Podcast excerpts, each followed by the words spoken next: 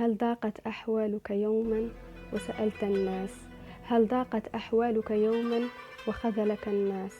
هل ضاقت أحوالك يوما؟ وتخلى عنك الناس. وألم الخطب بظلمته؟ وقس الإحساس. فوجدت رب الناس. هل ضاقت بك الأركان؟ هل ضاقت بك الأحوال؟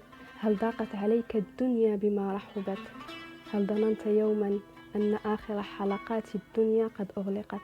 فوجدت يدا تربط على كتفيك وتهديك مفاتيح الأبواب المغلقة بين يديك.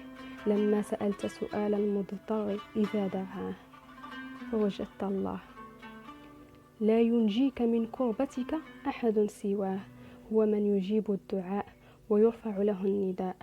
فإن ضاقت بك الأركان يوما فركن الله باق لا يضيق. ستجد الله. لا إله إلا الله.